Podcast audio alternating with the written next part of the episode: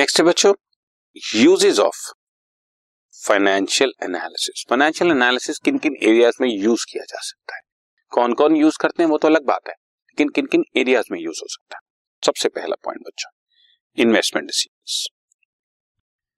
चलिए मैं पहले इसका पॉइंट पढ़ देता हूँ। The process of analysis helps the investor to know fulfilment of his expectation regarding the payment of dividend, capital appreciation and security of his investment.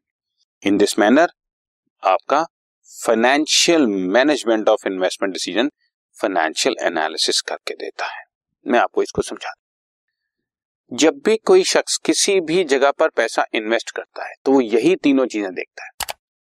मुझे इससे रिटर्न कितने आएंगे यानी कि रेगुलर इनकम कितनी आएगी, नंबर टू ये जो मैंने पैसा इन्वेस्ट किया है इसमें कैपिटल एप्रिसिएशन कितना होगा, मतलब कितना। फॉर एग्जाम्पल आप बिल्डिंग में पैसा लगा रहे हैं तो दो काम कर रहे हैं आप, मुझे हर महीने रेंट कितना आएगा एंड नंबर टू इस बिल्डिंग की वैल्यू साथ साथ बढ़ रही है या नहीं, एंड नंबर थ्री क्या वो जो पैसा मैंने लगाया है वो सिक्योर तो है, मैं जब चाहूं इसमें से अपना पैसा निकाल तो सकता हूं ना। ये तीन पॉइंट्स बहुत जरूरी होते हैं किसी भी इन्वेस्टमेंट डिसीजन। रिटर्न कितना कमाऊंगा, कैपिटल एप्रिसिएशन उसकी वैल्यू कितनी बढ़ेगी and safety and security of investment decision. इन तीनों के लिए एनालिसिस हेल्प करता है। एनालिसिस हेल्प करता है, रिटर्न ऑन इन्वेस्टमेंट बताता है रिटर्न के लिए बच्चों। और कई तरह के वेज होते हैं, मेथड्स होते हैं जिससे हम लोग ये पता, कैपिटल एप्रिसिएशन में हम आपको और कुछ रेशियोज हैं आगे चलकर यूज होंगी। अभी आपके लेवल पर मुझे कुछ ऐसा समझ में नहीं आ रहा कि कौन सा ऐसा रेशियोज है जो कैपिटल एप्रिसिएशन को एक्सप्लेन करेगा, लेकिन जब आप आगे लेवल पर जाकर फाइनेंशियल मैनेजमेंट पढ़ोगे, एक तो आप 12th लेवल में भी BST में पढ़ रहे होगे, वो भी बिल्कुल बेसिक लेवल है। हायर लेवल पे जाके जब आप फाइनेंशियल मैनेजमेंट पढ़ोगे तो उसमें बहुत सारे तरह के डिसीजन जो होते हैं उसके बारे में बात होती है। उन फाइनेंशियल डिसीजन के बारे में पहले फाइनेंशियल मैनेजमेंट करनी पड़ती है जैसे which is called financial planning, और वो प्लानिंग या मैनेजमेंट जो है वो एनालिसिस की हेल्प से ही होती है। ठीक, तो इन्वेस्टमेंट डिसीजन में ये यूज होता है। Number two credit decision. Credit decision का मतलब अगर आपका बिजनेस ऑब्वियस है, जनरल केस में आपका बिजनेस इस तरह का जरूर होगा कि आपके क्रेडिट टर्म्स जरूर होंगे, यानी कि आप भी कुछ ना कुछ उधार पे लेते होगे और आगे भी कुछ ना कुछ उधार पे बेचते हो।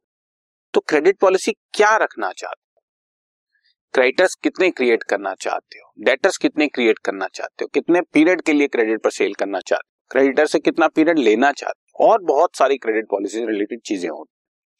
क्रेडिट स्टैंडर्ड क्या रखना चाहते हो, वो सारी चीजें आपको फाइनेंशियल एनालिसिस की हेल्प से ही पता लगेंगे। It is helpful when a firm is working on a credit policy that whether a credit should be allowed और not, if allowed how much credit दें, न दें, दें तो कितना दें और कब तक दें, ये सब एनालिसिस हेल्प करती है इसको कैलकुलेट करने में। Number three dividend decision. कोई भी फर्म, देखिए ऐसा है किसी कंसर्न ने प्रॉफिट कमाया, अब वो प्रॉफिट अपने पास रखें या शेयर होल्डर्स को बांट दें। शेयर होल्डर्स को बांट देंगे तो एक तरह का पॉजिटिव फीलिंग जाएगी मार्केट में, लेकिन प्रॉब्लम यह है कि फ्यूचर में जब पैसे की जरूरत पड़ेगी तो हम तो प्रॉफिट बांट चुके हैं, तो वो हमें वापस मार्केट से उधार लेना पड़ेगा, तो वो पॉजिटिव फीलिंग जो है वो ऑटोमेटिकली वापस डाउन हो जाएगी। तो बहुत सारी चीजें हैं, बहुत सारे फैक्टर्स हैं जिसको हमें ध्यान में रखकर चलना होता है डिविडेंड डिसीजन रिलेटेड। डिविडेंड बांटे या ना बांटे, आज बांटे कल मांग लेंगे वापस तो फायदा क्या हुआ, या खाली बांट ही दें या थोड़ा बांटे या कम बांटे और फ्यूचर में इसको बेनिफिट निकाल कर दे शेयर होल्डर्स को। सो मेनी थिंग्स बच्चों, मैं इतनी 2 मिनट में या 4 मिनट में इस पॉइंट के अंदर नहीं बता सकता। It's a complete topic, it takes approximately 2 to 3 hours कि हम आपको इसको एक्सप्लेन कर सकें। बहुत सारे प्रोसेस होते हैं इसमें।